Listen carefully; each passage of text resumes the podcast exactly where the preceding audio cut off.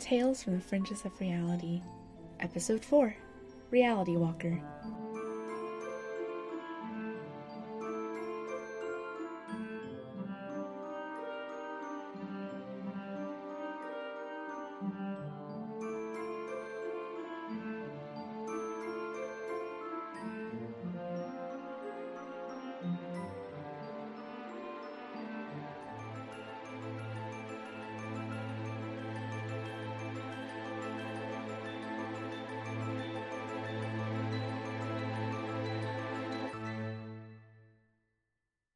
Many stories have we gotten through today, Minerva? Not many. Wonder, none of them sounded like you at all? Well, that's all we have for work today. I know this is slow going, Wanderer, and I promise you I'm doing more research outside of the files Minerva receives during the workday. The files we get for work are our most direct way of finding you, slow going as they are because we already know that those people are in the wrong place. Minerva could do precursory scans of the different realities, but there isn't a file for here, which is where you've ended up. So it's more a matter of finding a place where someone seems to be missing. That's a lot harder to do given the magic tech we have, but it's not necessarily impossible. It'll just take more time, is all. It would take less time if I could actually get through to Guillermo, but our communication system seems to be on the fritz again. Honestly, it's a miracle you can understand me at all, Wanderer. At least, I'm pretty sure you could still understand me. You're nodding. Okay, we're still good. Yeah. The comm system has been malfunctioning. I can't get a single message out to Guillermo to ask about you. He'd be able to get you home, no problem, but that's to be expected. I know I said you could call me the keeper, and you can. It's technically not incorrect. But I'm more of the keeper's apprentice. Guillermo is the real keeper of worlds. He's my. You ever start a sentence and then immediately lose the end of it while you're saying it? I honestly have no idea where I was going with that, Wanderer. Either way, Guillermo's whole deal is reality. I think I mentioned that to you before. He is reality. Well, he is and he isn't. It's a touch more complicated than that, but you know how much I love a good oversimplification. But he's got way more talent at putting people back where they belong, since he's much more connected to reality than I am. He exists here on the fringes with the rest of the council, but he's pulled towards reality in a way that I can't really explain since I don't even understand it. Let me see if I could find anything on it in his file. I just.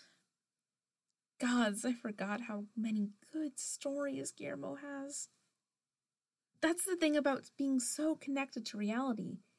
Guillermo's seen all over the place, connecting with the people and racking up the memories to be filed away here on the fringes. Are you up for a little story? Just one, and then I'll get back to looking for you. Council's honor. You seemed to enjoy it when I told you about Alasdair, and if you liked hearing about that, then you'll definitely like hearing about Guillermo. I promise. All right, Wanderer, settle in. I think we're gonna go with this one. Guillermo adored his parents. He adored living on the fringes with them, spending his youth toddling about after his mother and watching as she created realities, or sitting in his parents' lap as they wrote down detailed records of the lives lived by people who were passing back into the plane of magic. As Guillermo grew, though, he felt the planes of reality calling to him, enticing him to jump into a world, a real world, unlike anything he had ever experienced before in his life on the fringes. You're going to create incredible things one day, little one, his mother would whisper to him, even as he grew to adulthood. I just know it.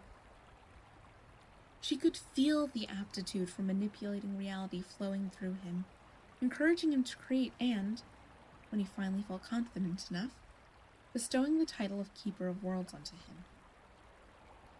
You are magnificent, my little keeper. Your life stretches ahead of you so brilliantly, so perfectly. Whenever you're ready, I want you to go and find your life where you feel it is meant to be. Okay? His calling was not on the fringes. Well, it was and it wasn't. The Keeper loved to create, loved to help his mother bring entire worlds into existence, loved to manipulate the minutiae of the world to allow the little bits of magic to seep in and dictate how the world would form. But there was always part of his heart that was calling him to reality, that was begging for him to actually experience what he had spent so long building. The keeper expected his mother to refuse, expected her to force him to stay, but she just smiled. If that's where your life is calling you, darling, you need to go. You're my son, and I love you. But you're not captive here. Go, return, do what you must to be happy. That's what your life is meant to be. I call this area the fringes because fundamentally we are on the fringes of reality. If your definition of fringes is the area where reality fades into not reality. It hmm it doesn't quite work as a title though. There's no truly apt title for the space we're in now. The fringes There is a precipice between us and reality. A ledge to stand on top of and look down at the realities swirling below, surrounded by magic and infinite space. We don't touch reality, we are fully separate from it, and yet it feels more apt to call this place the fringes, since we are molding reality. We are shaping it, we are so directly involved that to separate us in title would be wrong. The reason I bring this up now is because Guillermo, back when he was still just called the Keeper, was the first to truly stand on that precipice. There are more refined ways of reality jumping now. Kind of like how there are files for each reality now. Back then, though, the only way to enter reality at all was to leap from the precipice and see where you landed. Once in the reality, you can move where you needed to, but the initial jump was all guesswork and chance. Alexandria hadn't been back into reality since she and Sparrow had left the first world she built. No reason to go back now that she had her love with her. Even then, the jump was much less of a hurdle as there were so few realities to begin with. The Keeper was seeing millions of realities swirling below him. Seeing the worlds he had built, the worlds his mother had built, the worlds that he had been dreaming about for so long now, all of it stretched below him, beckoning him to take the plunge and find the thing his heart had been looking for for so long. So he jumped. I asked Guillermo once what the jump was like. You should have seen the look on his face, Wanderer. It was like he was feeling the sensation of the jump as we spoke. He told me it was a kind of exhilaration that couldn't be described, only felt. It was like the floor could never have existed in the first place because he was so far removed from anything.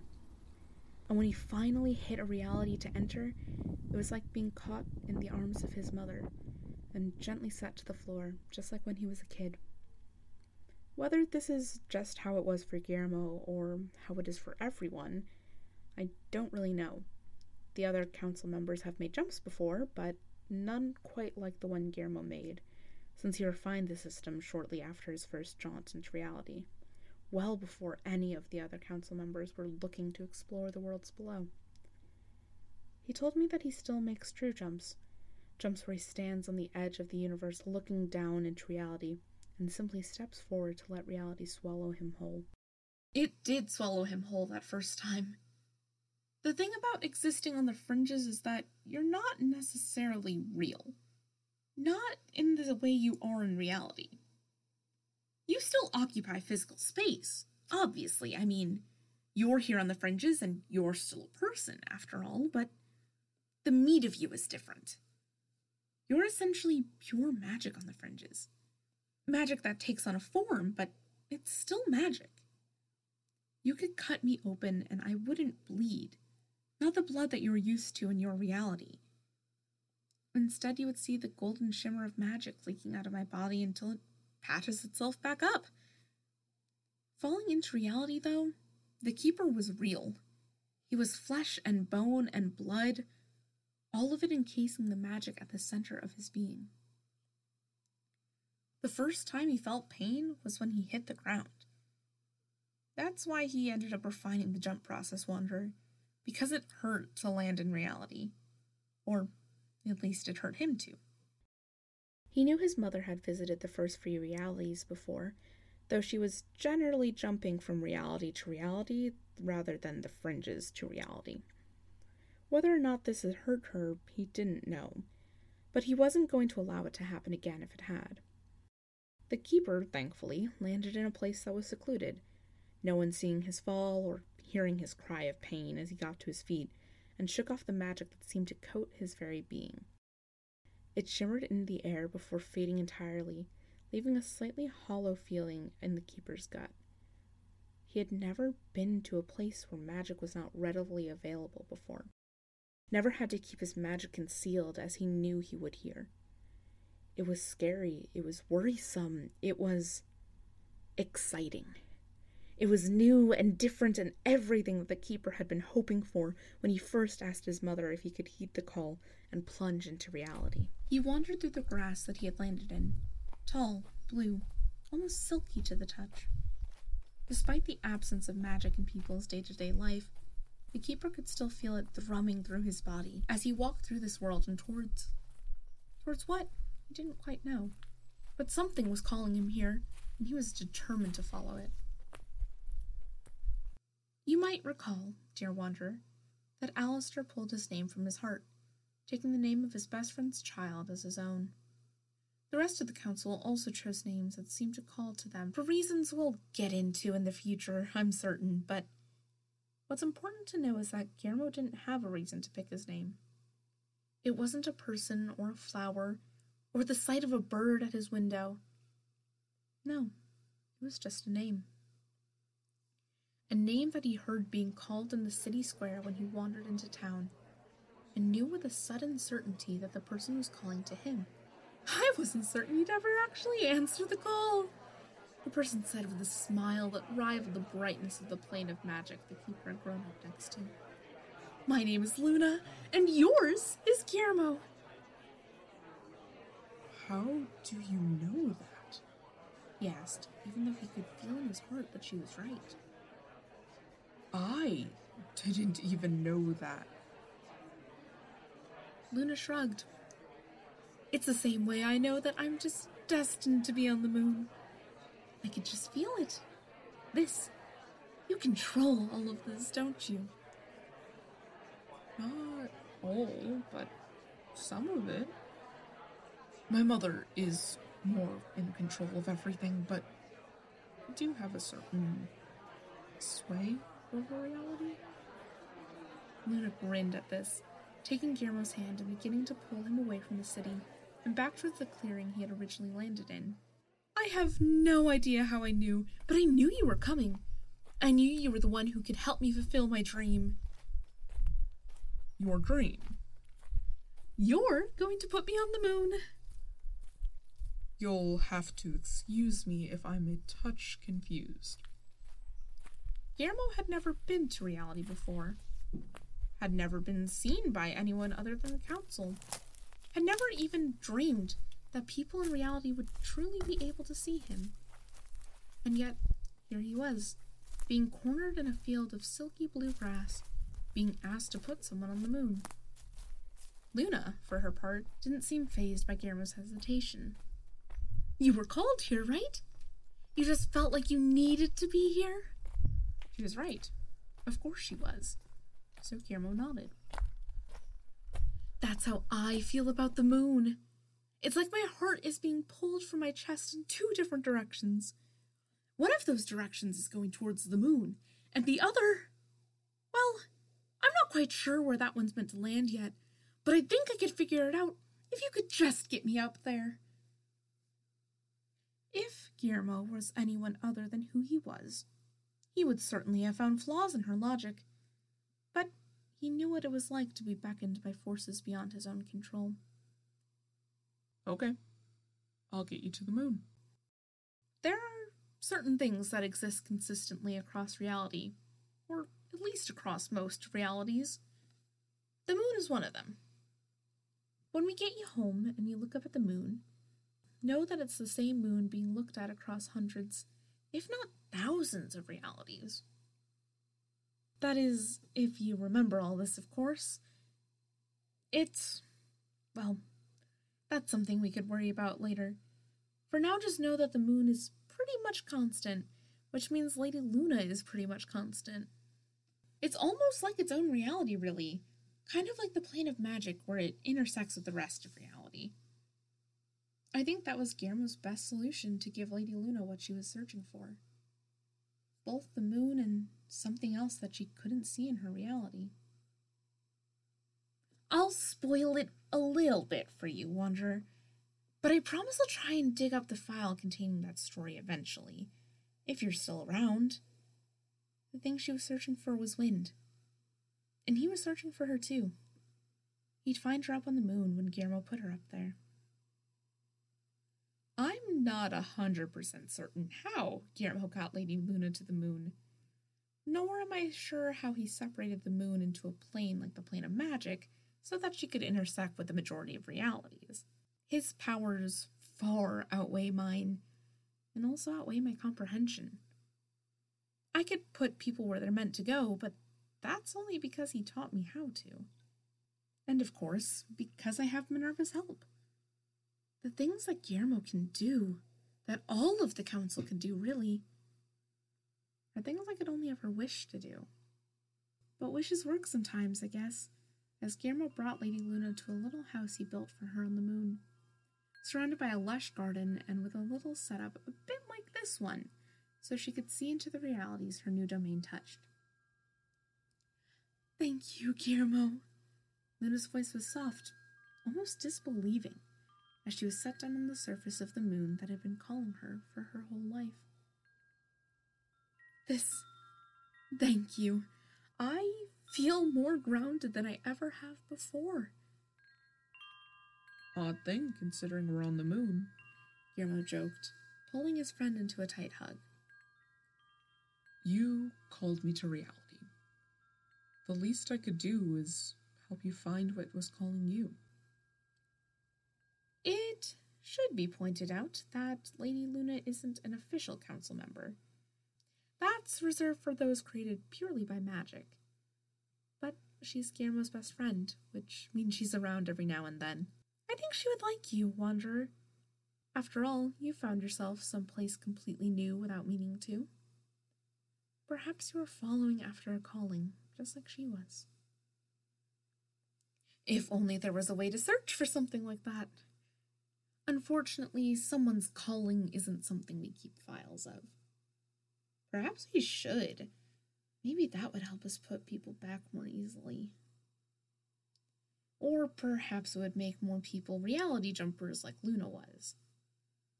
Not that reality jumping is a bad thing, it's just something we try to limit since people aren't supposed to know about there being multiple realities. You'll have your scientists or mages, depending on how magically saturated your reality is, saying that there are multiple realities, but none of them have proved it. People randomly disappearing from the reality would certainly prove it, and we have no idea how they would react. Best to keep them separated, don't you think? That's why I said you might not remember of this when you get home. People. People aren't meant for multiple realities. They aren't meant for the fringes, and they certainly aren't meant for this place. Which is why we're going to get you home. Because you have a home to return to, and you deserve to go back there. I should see if we have any more stories to be read and people to be put back into place. You're welcome to stay, just in case one of them happens to be you. But you're welcome to leave if you'd like.